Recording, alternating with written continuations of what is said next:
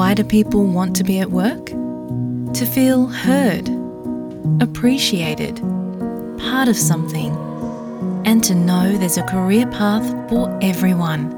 Inclusive workplaces are linked to increased innovation, productivity, and employee satisfaction.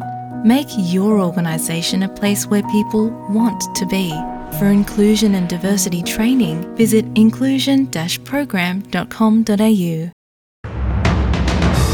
In this bulletin, thousands told to evacuate amid bushfires in Victoria. The UN warns more people in Gaza could die from disease than war. And in sport, international football star Dani Alves found guilty of sexually assaulting a young woman. With the latest from the SBS Newsroom, good morning, I'm Peggy Giakoumelos.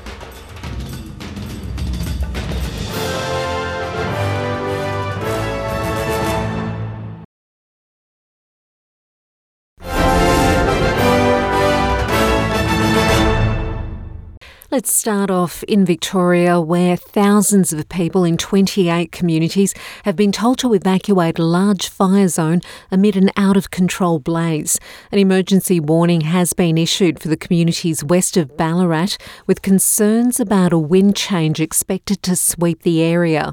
Authorities have suggested conditions should ease this morning. Victorian Premier Jacinta Allan says residents should be constantly looking for updates on their local conditions. Please continue to monitor your local situation very carefully, whether it's through the, the emergency app, the, the Victorian Emergency app, whether it's through listening to local radio, staying connected into your local communities. Please continue to monitor your own local conditions and also to please respect those road closures. Please respect that there are many um, firefighters out there on the ground who need to have that space to do the work in those local areas. New South Wales police have revealed they're searching for police officer Beau Lamarre in connection with the disappearance of two Sydney men. It comes after a significant amount of blood was found in one of their homes and in a skip bin, along with some of their possessions. Former Channel 10 reporter Jesse Baird and his Qantas flight attendant partner Luke Davies disappeared from Sydney's east on Monday and have not been seen since. The World Health Organization warns infectious diseases in the Gaza Strip may ultimately cause more deaths among Palestinians than the ongoing Israeli hostilities. So far, the UN Health Agency has confirmed 200,000 cases of diarrheal diseases, which marks an increase of more than 20% compared to last year. The WHO has also confirmed a hepatitis A outbreak with around 8,000 cases. WHO region Regional Emergency Director Richard Brennan says there is an almost complete or imminent collapse of the health system in Gaza with poor sanitation and access to clean water a major issue. Israel's war in Gaza has driven around 80% of the population of 2.3 million from their homes. The war began when, when Hamas led militants stormed into southern Israel on October the 7th, killing some 1,200 people and taking around 250 hostages. Still in the Middle East, Israel's National Security Minister Itamar Ben Gvir has called for more restrictions on movement of Palestinians after a shooting attack near a West Bank settlement. Three Palestinians have opened fire at motorists near an Israeli checkpoint in the occupied West Bank near Jerusalem, killing one person and wounding seven others. The minister says he expects to have more checkpoints and restrictions put in place.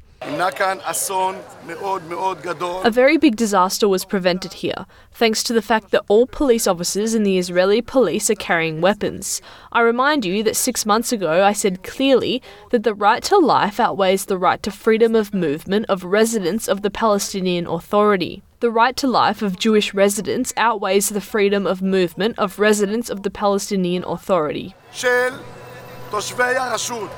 Meanwhile, four tonnes of aid, including medicines, fuel, and food, have been dropped to Tal Al Hawa Hospital in northern Gaza. The UK funded aid was delivered by the Jordanian Air Force.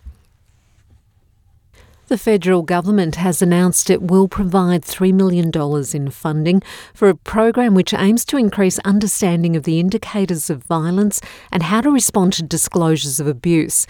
It's specifically aimed at faith leaders and culturally and linguistically diverse communities in an effort to end violence against women and children.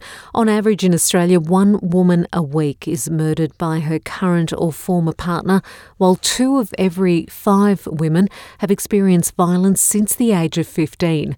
Multicultural Women's Alliance co founder Professor Supriya Singh says changing those statistics will mean grassroots support because funding is currently difficult to find. What you have is a few organizations, very heavily funded, and a lot of small culturally sensitive organizations that actually uh, struggling for funding to keep their uh, their uh, officers, and so some of them have had to close down, even though they were uh, they were delivering very highly needed services.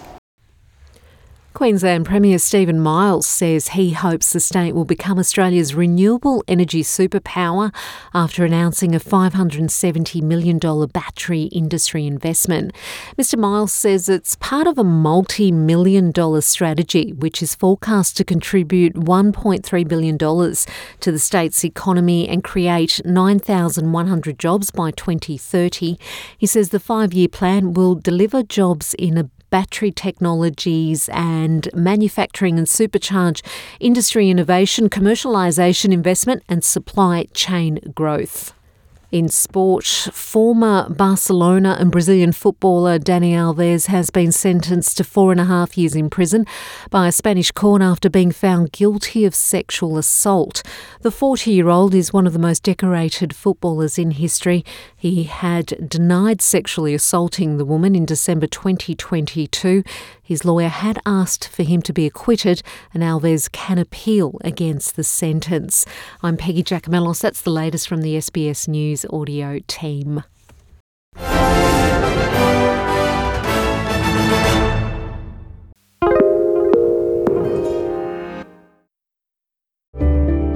Need a few minutes to reset?